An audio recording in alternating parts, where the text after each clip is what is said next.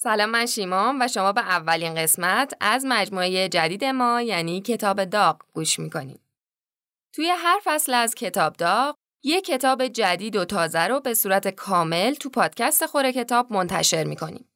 کتاب اولی که انتخاب کردیم نوشته جردن پیترسونه.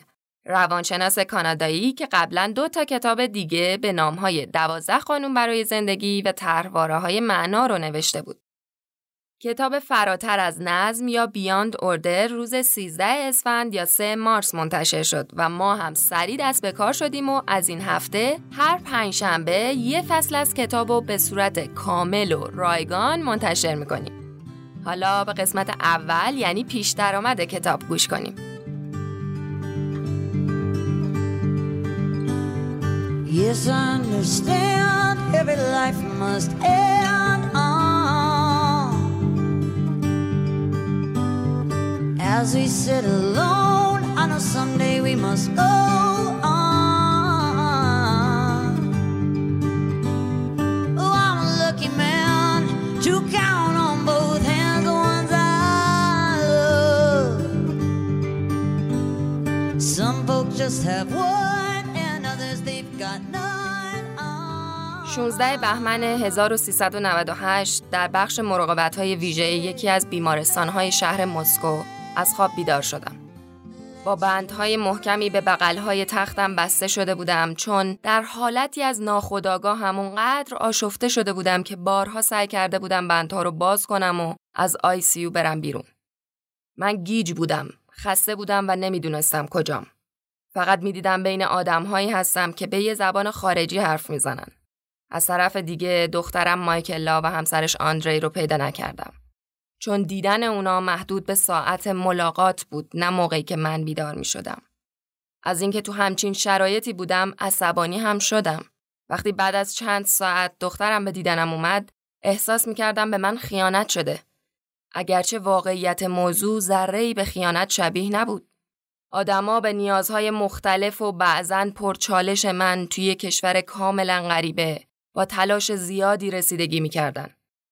بعد از اون تا مدتی هیچ خاطره ای نداشتم که چه اتفاقی برام افتاده و چطور شده که من اینجا هستم.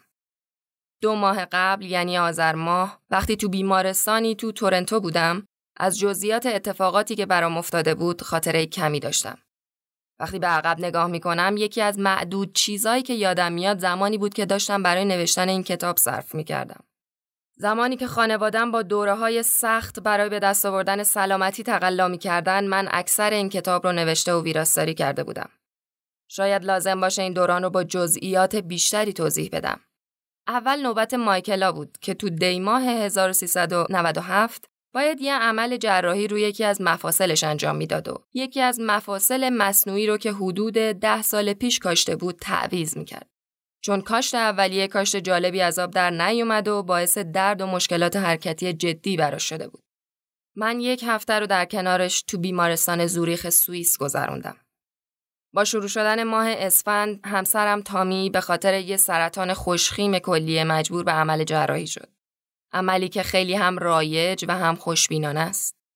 در حین عمل فقط یک سوم قده سرطانی برداشته شد چون تیم پزشکی تشخیص داد که تامی مبتلا به نوعی بیماری بسیار نادره. از اون دسته که دوره عمر بیماریش یک سال است. بنابراین عمل دوم به فاصله دو هفته انجام شد تا دو سوم مابقی قده سرطانی از بدنش خارج شه. هر روز بعد از عمل چهار لیتر آب از سیستم لنفاوی آسیب دیدش خارج می شد. این آرزه می‌تونست باعث شرایطی شه که عود سرطان رو به دنبال داشته باشه. بنابراین ما به دیدن تیم پزشکی دیگه ای تو فیلادلفیا رفتیم. جایی که ظرف 96 ساعت با درمان و بررسی عکس های MRI بالاخره تونستن باعث توقف کامل نشت لنف از سیستم لنفاوی تامی شن. این دستاورد بزرگ تو سی‌اُمین سالگرد ازدواجمون حاصل شد و بعد از اون حال تامی به سرعت رو به بهبود گذاشت. گواهی دهنده شانس که بدون این شانس هیچ کدوممون زنده نمیموندیم. علی‌رغم تمام قدرت و مقاومتی که تامی از خودش نشون داد. متاسفانه بعد از این ماجرا سلامتی خودم به مشکل خورد. بعد از تجربه واکنش خودکار سیستم ایمنی بدنم نسبت به بعضی مواد غذایی که تو سال 1394 مصرف کرده بودم از سال 1395 از خدمات یک مرکز درمانی برای مقابله با استراب استفاده می کنم. بدنم نسبت به بعضی از غذاها واکنش های استرابی شدیدی نشون می‌داد. همینطورم نسبت به سرما فارغ از اینکه چه لباسی پوشیده باشم یا چند تا پتو روی خودم انداخته باشم. همه اینا نه فقط باعث استراب می‌شد بلکه فشار خونم و هم تا اندازه قابل توجهی پایین می آورد. به طوری که وقتی تلاش می‌کردم سر پا بیستم سرم گیج می‌رفت و برای اینکه یک بار دیگه تلاش بکنم وایستم باید چند لحظه استراحت می‌کردم. تو این مدت از بیخوابی های طولانی رنج بردم. پزشک خانواده برام یک داروی خواباور به نام بنزودیازپن تجویز کرد. من این داروی خواباور رو چند بار مصرف کردم و مشکل خوابم بلافاصله رفت شد. و دیگه نیازی به ادامه دادن جلسات درمانی تو کلینیک های درمان خواب نبود. اما از طرفی مصرف بنزودیازپن رو سه سال ادامه دادم. چون به نظرم زندگیم در این دوران به طرز غیرعادی پر استراب بود. دوران تغییر زندگی آرومم از یک استاد دانشگاه و یک پزشک به زندگی پرفراز و نشیب یک فرد شناخته شده. ضمنا این دارو هم ماده نسبتا بیازاریه. اما تو اسفند 1397 با شروع شدن نبرد همسرم با بیماری سرطان اوضاع عوض شد. استراب من در کل مدت بستری، عمل و بهبود مایکلا اوج گرفته بود و همین خاطر از پزشک خانوادگیمون خواستم که دوز بنزودیازپن رو بیشتر کنه تا خودم و دیگران رو با استرابم اذیت نکنم. متاسفانه بالا بردن دوز این دارو باعث تشدید احساسات منفیم شد. عواست عملای جراحی تامی با اوج گرفتن استرابم از دکتر خواستم که دوز اون رو باز هم بالاتر ببره. تمایلی که در نهایت منو تو دام افسردگی انداخت که سالها ازش آزار کشیده بودم. به هر حال تو اردیبهشت ماه همون سال مصرف بنزودیازپن رو کاملا قطع کردم و به پیشنهاد روانپزشکی که باهاش مشورت می‌کنم هفته دو بار کتامین مصرف کردم. کتامین داروییه که بعضی وقتا به صورت تهاجمی و ناگهانی اثرات مثبتی روی افسردگی ایجاد می‌کنه. این دارو برای من مشکلی نداشت به غیر از دو سفر 20 دقیقه‌ای به جهنم. من تا مغز و سخونم احساس شرمندگی و گناه رو به خاطر اینکه چیزی از تجربه های مثبتم به دست نیاوردم احساس کردم. چند روز بعد از تجربه دوم، آثار غیرقابل تحمل ترک کردن ناگهانی بنزودیازپن خودشو نشون داد. استرابی فراتر از هر استرابی که تا به حال تجربه کرده بودم. استرابی غیر قابل کنترل همراه با بیقراری و نیاز به تحرک که معمولا آکاتزیا بهش میگن و حجوم افکار قدرتمند و خودویرانگر و همینطور خلع کامل احساس خوشبختی یا هر حسی نزدیک به اون. یکی از دوستان خانوادگیمون به من درباره عوارض ترک ناگهانی بنزودیازپن یادآوری کرد و به همین خاطر بار دیگه شروع به مصرف این دارو کردم اما با دوزی کمتر از گذشته. خیلی از علائمم شروع کرد به فروکش کردن اما نه همشون. برای اینکه بقیه علائمم از بین برن، یه داروی ضد افسردگی دیگر رو شروع کردم که تو گذشته خیلی برام مفید بود. اما این بار تنها کاری که کردیم بود که به قدری خستم می‌کرد که روزانه چند ساعت خواب بیشتر برام همراه داشت. کاری که تو بهبوهه عملهای تامی اصلا کار خوبی نبود. همینطور اشتهام رو هم دو تا سه برابر کرد. بعد از سه ماه اضطراب وحشتناک، بیخوابی غیر قابل کنترل، بیقراری های مختلف و اشتهای بیش از حد به یک کلینیک آمریکایی رفتم که ادعا کرد به طور تخصصی در زمینه ترک سریع بنزودیازپن کار می‌کنه. علیرغم نیتهای خوب خیلی از روان درمانگران اون کلینیک، روند توقف علائم خیلی کند بود و دوز مصرف رو به صورت تدریجی کم می‌کرد. عوارض منفی همچین اقدامی همین حس و حالی بود که داشتم باش دست و پنجه نرم می‌کردم و با درمان بستری امکان داشت که تا حد قابل توجهی کنترل شم. با این حال از عواست مرداد ماه چند روز بعد از نقاهت و بهبود تامی تا اواخر آبان که به خونم تو تورنتو برگشتم تو این کلینیک ساکن بودم. تا این زمان آکاتزیا اختلال بیقراری و تحرک غیرقابل کنترل که قبلا بهش اشاره کردم به حدی اوج گرفته بود که تقریبا در هیچ حالتی و برای هیچ مدتی نمی‌تونستم بدون استراب شدید استراحت کنم. تو آذر ماه وقتی به یه بیمارستان محلی مراجعه کردم اتفاقی افتاد که من فقط آخرین خاطراتم از هوشیاری و بعد از اون بیدار شدن تو مسکو رو به یاد دارم.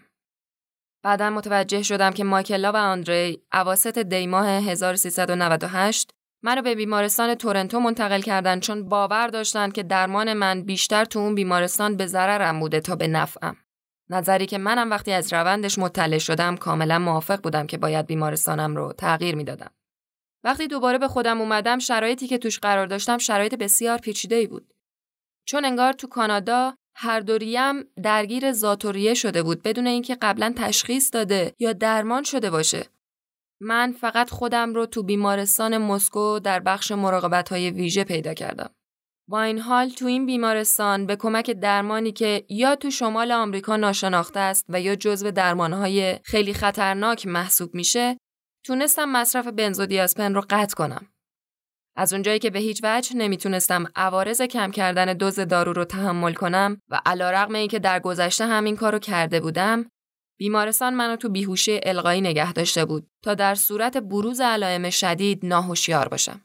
این درمان 15 دی ماه شروع شد و تا 9 روز ادامه پیدا کرد و در این مدت من از طریق دستگاهی نگهداری می شدم که به صورت خودکار تنفسم و منظم می کرد.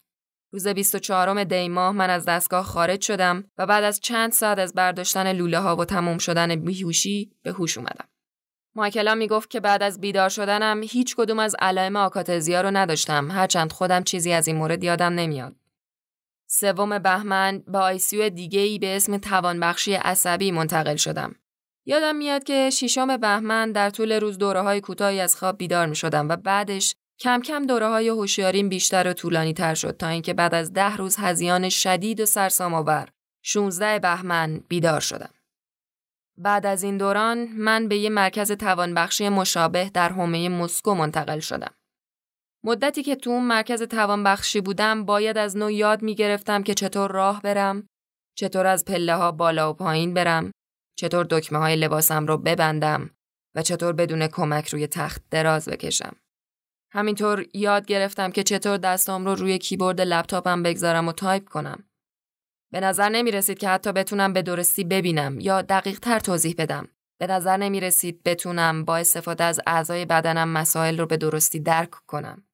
چند هفته بعد بعد از گذروندن مدتها در هوای ابری و تیره مسکو من و مایکلا و آندری و بچهشون به فلوریدا رفتیم تا از آفتابش برای بهبود حال و هوامون استفاده کنیم.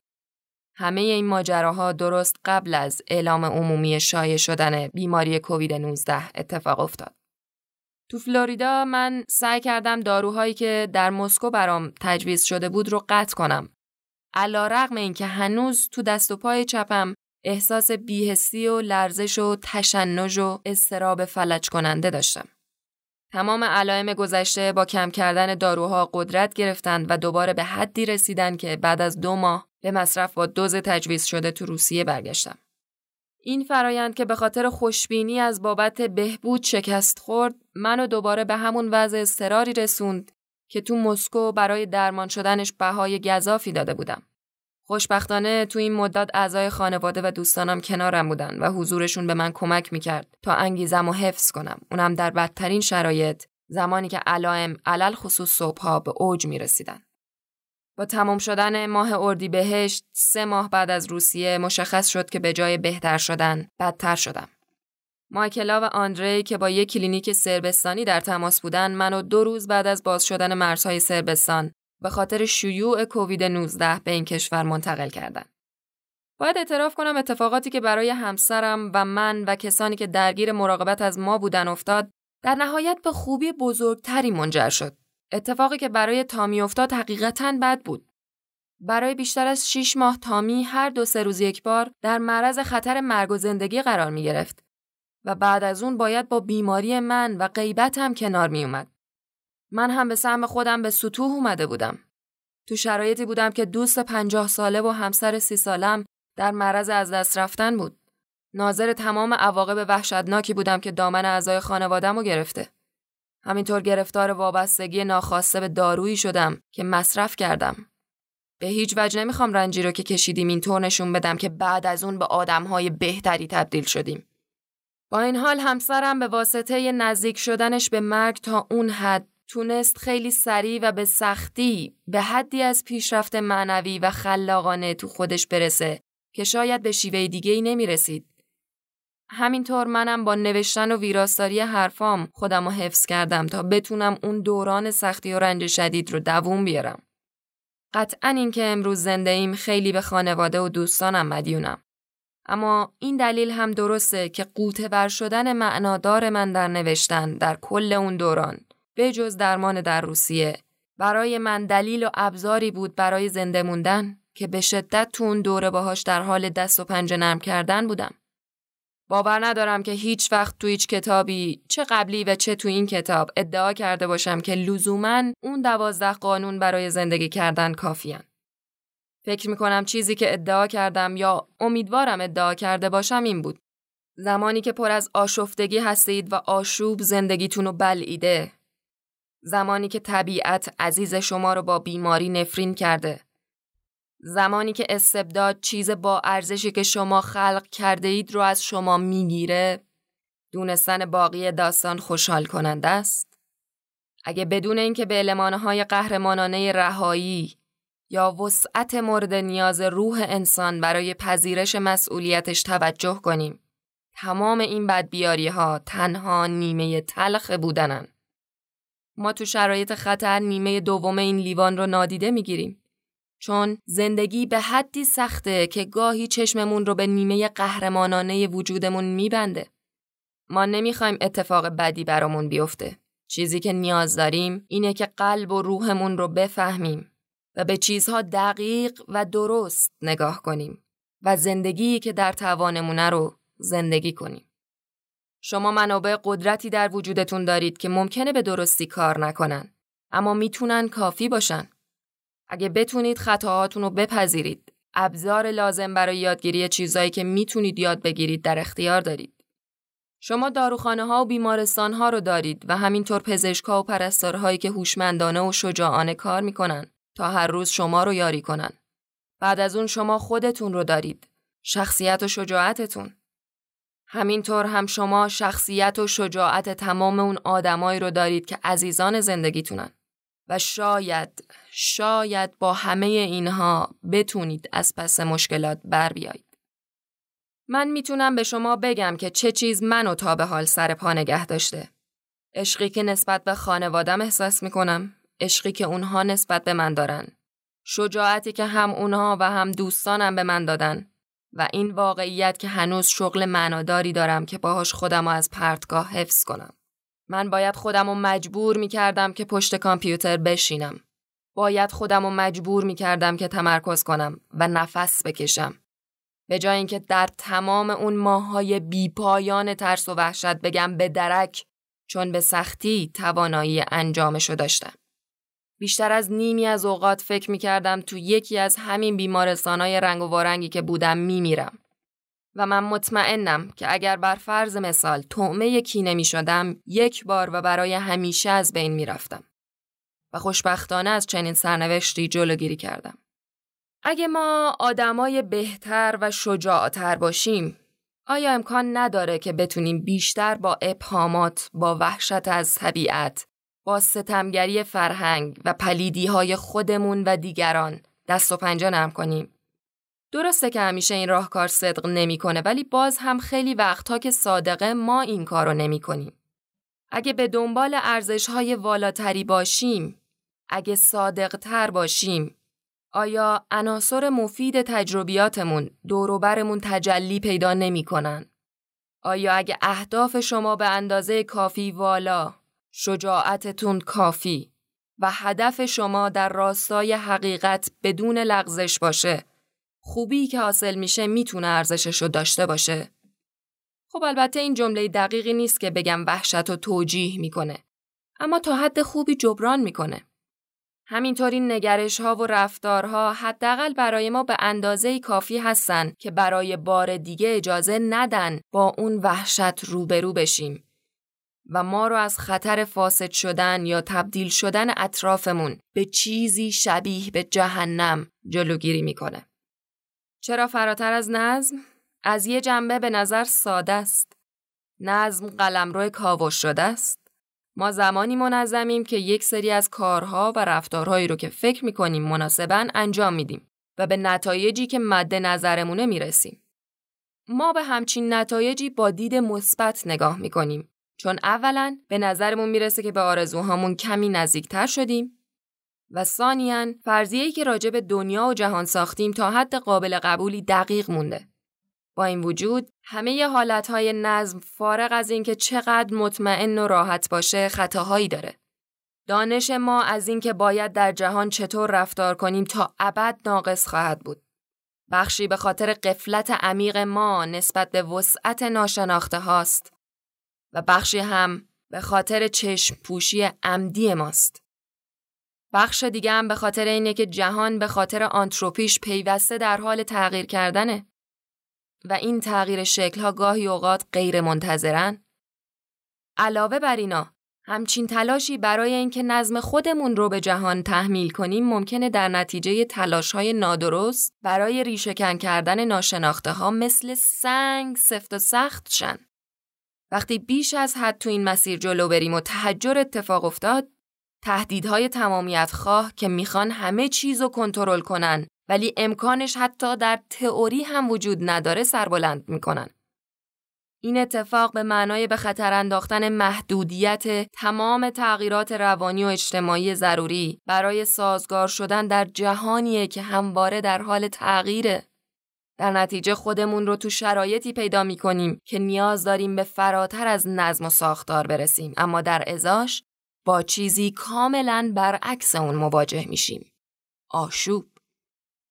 اگه نظم اینه که اون چیزی که می‌خوایم خودش رو به ما آشکار کنه، خودش رو به ما نشون بده، خصوصا وقتی می‌خوایم در هماهنگی با خود سخت گیرانمون رفتار کنیم، هرج و مرج یا آشوب هم به این معناست که چیزهای بالقوه‌ای در اطرافمون هستن که انتظارشون رو نداریم یا نسبت بهش ناآگاهیم. این واقعیت که اونچه در گذشته بارها و بارها اتفاق افتاده تضمینی نداره که در آینده هم به همون شکل اتفاق بیفته. بنابراین اینجا با قلم روی روبرو هستیم که تا ابد برامون فراتر از آگاهی و دانش خواهد موند. آشوب ناهنجاریه، تازگیه، غیر قابل پیش بینی بودنه، تحول، اختلال و در اغلب اوقات از جنس تنزله. چرا که چیزهایی از نظر ما وجود دارن که امور عادی به حساب میان اما به یک بار غیر قابل اطمینان میشن. آشوب گاهی به آرومی خودشو نشون میده و رمز و رازهاش رو در قالب تجربه نمایان می‌کنه. آشوب ما رو کنجکاو و علاقمند و مجبور می‌کنه. خصوصا چنین حالتی زمانی پیش میاد که داوطلبانه به سمت ناشناخته پیش میریم. با آمادگی کامل و در انضباط. در بقیه موارد آشوب به طرزی وحشتناک، ناگهانی و تصادفی خودش رو به نحوی ما نشون خواهد داد که ناکام و فروپاشیده شاید بتونیم خودمون رو با سختی زیاد جمع جور کنیم تازه اگه بتونیم. هیچ کدوم از این دو قلم رو چه نظم و چه آشوب ذاتن به اون یکی مرجح نیست. اگه خلافش فکر کنیم یعنی نگاهی اشتباه به این موضوع داریم. با این حال من تو کتاب قبلیم دوازده قانون برای زندگی بیشتر بر این موضوع تمرکز کردم که چطور نتایج آشوب بیش از اندازه ممکنه بهبود پیدا کنه. واکنش ما به یک تغییر ناگهانی و غیر قابل پیش بینی اینه که خودمون رو چه از لحاظ فیزیکی و چه روانی برای بدترین سناریو آماده می کنیم. و از اونجایی که فقط خدا می‌دونه بدترین سناریو چی می‌تونه باشه ما در جهالت خودمون رو برای هر احتمالی باید آماده کنیم و اگه این در حالت آماده باش بودن بیش از حد باشه ما رو خسته می‌کنه اما ابدا به این معنا نیست که آشوب باید حذف شه که فرض اشتباهیه چون محال حذف شدنی باشه همونطور که در کتاب قبلی بارها و بارها تاکید کردم تمام چیزهایی که نمی‌دونیم رو باید بتونیم با دقت مدیریت کنیم. هر ایده‌ای که با شرایط جدیدی مواجه نشه، کهنه و راکد میشه. و این دقیقا همون اتفاقیه که در یک زندگی آری از کنجکاوی میفته. همون غریزه‌ای که ما رو به سمت ناشناخته ها حل میده. زندگی بدون کنجکاوی چیزی نیست جز سطح پایینی از بودن. اتفاقا همون چیزهای جذاب و جالب مجاب کننده هم هستن. با این فرض که به حدی قابل تحمل شن که وضعیت ما رو بی ثبات و تضعیف نکنن. مشابه کتاب دوازده قانون برای زندگی تو این جلد دوازده قانون دیگر رو از لیست طولانی تری از چهل و دو قانون که جرقه اولیش تو وبسایت کورا تو ذهنم زده شد نوشتم. برخلاف کتاب قبلی موضوع کتاب فراتر از نظم درباره اینه که چطور میشه با هزینه کمی از خطرات ناشی از امنیت و کنترل بیش از اندازه اجتناب کرد. چون اون چیزایی که درک می‌کنیم ناکافیان. مثلا با اینکه می‌دونیم و تمام تلاشمون رو می‌کنیم که اون چرا که در اطرافمون میگذره کنترل کنیم بازم ممکنه اوضاع چیز دیگه ای از آب در بیاد. همیشه موقع گذر از یه وضعیت به وضع دیگه باید یک چشممون هم به نظم باشه. بنابراین ما می‌تونیم به کمک این دو توانمندی به جستجوی عمیقترین معانی بپردازیم. چون همونطور که در مرزهای حاشیه امنمون قرار گرفتیم به اندازه کافی احساس امنیت می کنیم که ترس ما رو کنترل نکنه. بنابراین می‌تونیم از چیزهایی که هنوز باهاشون آشتی نکردیم هم نکاتی یاد بگیریم و با اونا سازگار بشیم. همین غریزه پیدا کردن معناست که ما رو به درستی تو زندگی هدایت می‌کنه. طوری که نه در اثر حجوم اونچه اطرافمون میگذره در هم بشکنیم و نه به همون اندازه خطرناک که در دام حماقت و کوتاهی تاریخ گیر بیفتیم. اگه دقیق تر بخوام توضیح بدم که تو این کتاب چی نوشتم باید بگم که قانون اول درباره رابطه بین ساختارهای اجتماعی با ثبات و قابل پیش بینی با سلامت روانی افراده و اینطور استدلال می‌کنه که لازم این ساختارها توسط آدمهای خلاق اگه فرض کنیم که هستن به روز رسانی بشن تا این ساختارها بتونن خاصیت اساسی خودشون رو حفظ کنن. قانون دوم با تکیه بر ها و های قرنهای کیمیاگری چه قدیمی و چه مدرن ماهیت و پیشرفت شخصیت یک پارچه انسان رو تحلیل و روشن می‌کنه. قانون سوم درباره خطرات اجتناب کردن از کسب اطلاعات اختار میده که برای جوانسازی مستمر روان حیاتیه و با احساسات منفی مثل درد، استراب و ترس بروز پیدا می‌کنه. قانون چهارم میگه معنایی که آدمها در دوره های سختی برای خودشون پیدا می‌کنن نه در احساس خوشحالیه که احساسی زود گذره بلکه در پذیرفتن مسئولیت خود و دیگران به صورت بالغانه به دست میاد. قانون پنجم از یک مثال ساده مربوط به تجربه شخصی من به عنوان یک روانشناس بالینی استفاده می‌کنه تا ضرورت پیروی فردی و اجتماعی از دستورات وجدان رو نشون بده. قانون ششم خطر نسبت دادن دلیل مشکلات پیچیده فردی و اجتماعی به یک متغیر واحد مثل جنسیت، طبقه اجتماعی یا قدرت رو گوش زد می‌کنه.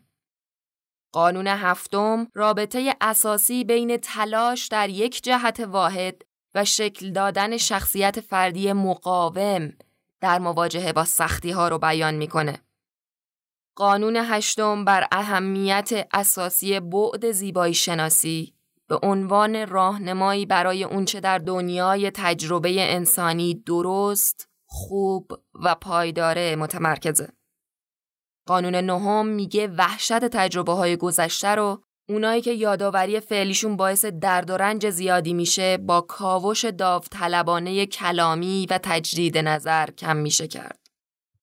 قانون دهم به اهمیت مذاکره صحیح برای حفظ حسن نیت، احترام متقابل و همکاری صمیمانه اشاره می‌کنه که بدون اون هیچ رابطه عاشقانه ای نمی‌تونه پایدار بمونه. قانون یازدهم از اینجا شروع می‌کنه که دنیای تجربه انسانی رو از منظر انگیزه هایی که منجر به پاسخهای روانی کاملا خطرناک میشه توصیف می‌کنه و بعد عواقب فاجعه بار سقوط کردن و تومه همه یا هر یک از این ورتها شدن رو مشخص می‌کنه و یک راهکار جایگزین ارائه میده. قانون دوازدهم میگه شکرگزاری در مواجهه با تراژدی های اجتناب ناپذیر زندگی به عنوان مظهر اصلی شجاعت اخلاقی و تحسین برانگیزیه که مورد نیاز شرایط سخت و سربالایی های زندگیه. امید دارم که در شرح این دوازده قانون دوم از مجموع قوانین زندگی عاقلانه تر از چهار سال گذشته باشم که کتاب اول رو منتشر کردم. این خرد رو مدیون بازخورهای آموزنده هستم که در مدت تدوین این مجموعه تا امروز از سراسر دنیا از طریق کانال یوتیوب، پادکست و وبلاگم گرفتم. بنابراین امیدوارم تو این کتاب بتونم موارد مبهمی که کمتر تو کتاب قبلی توضیح داده شده به همراه موارد مهم دیگر رو به خوبی توضیح بدم. نهایتا امیدوارم که برای مردم این کتاب مثل کتاب اول مفید و آموزنده باشه. مایه دلگرمی و خوشحالی بسیاریه که آدمها از افکار و داستانهایی که من افتخار داشتم بازگو کنم و به اشتراک بذارم نیرو گرفتن.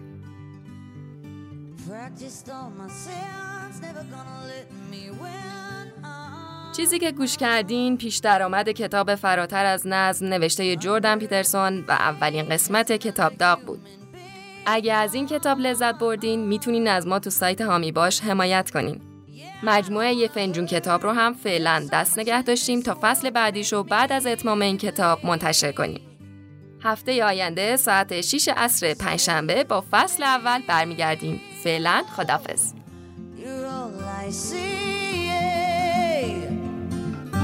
Did I say that I need you? Did I say that I want you? Oh, if I didn't, see. No one knows this more than me. As I complain, I wonder every day as I look upon your face. Ah, everything you gave and nothing you would take. Ah, ah. Nothing you would take. Everything you gave. Did I say that I need you? And did I say that I